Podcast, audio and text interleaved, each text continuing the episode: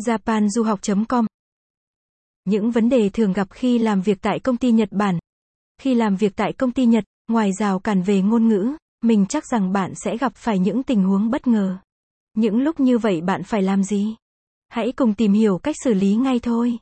A. Những vấn đề thường gặp. 1. Mắc lỗi, phạm sai lầm.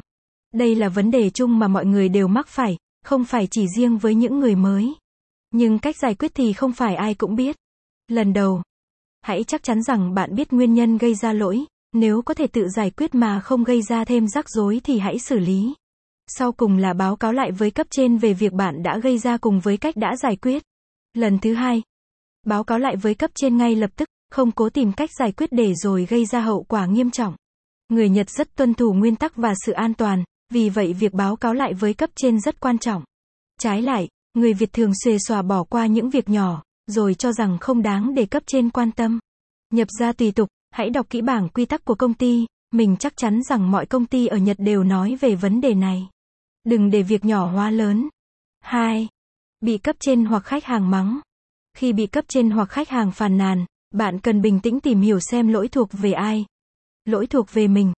Chịu khó lắng nghe lời khiển trách, bạn sẽ biết mình làm sai ở đâu và cách để tránh lặp lại việc trên. Do hiểu nhầm. Bình tĩnh chờ cho đối phương nguôi giận, kể cả có phải nghe mắng, sau đó mới giải thích nhẹ nhàng giải thích.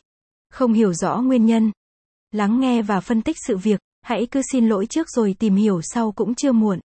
Điều quan trọng nhất là thái độ của bạn, chứ không phải lỗi to hay nhỏ. Đừng để lại ấn tượng xấu với cấp trên hay khách hàng. Tuyệt đối tránh làm những điều sau. Khóc trước mặt đối phương. Nếu không thể chịu được, hãy xin phép đi vào nhà vệ sinh để lấy lại bình tĩnh. Nói dối. Việc cố tìm lý do để bào chữa hay nói dối để tránh né chỉ làm cho đối phương thêm tức giận. Tỏ thái độ xấu. Cho dù là lỗi thuộc về đối phương thì cũng đừng tỏ ra thái độ chống đối. Cười xòa.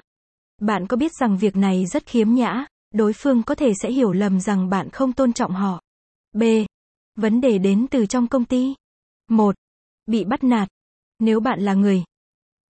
Nếu bạn quan tâm bài viết này, vui lòng truy cập trang web japanduhoc.com để đọc tiếp.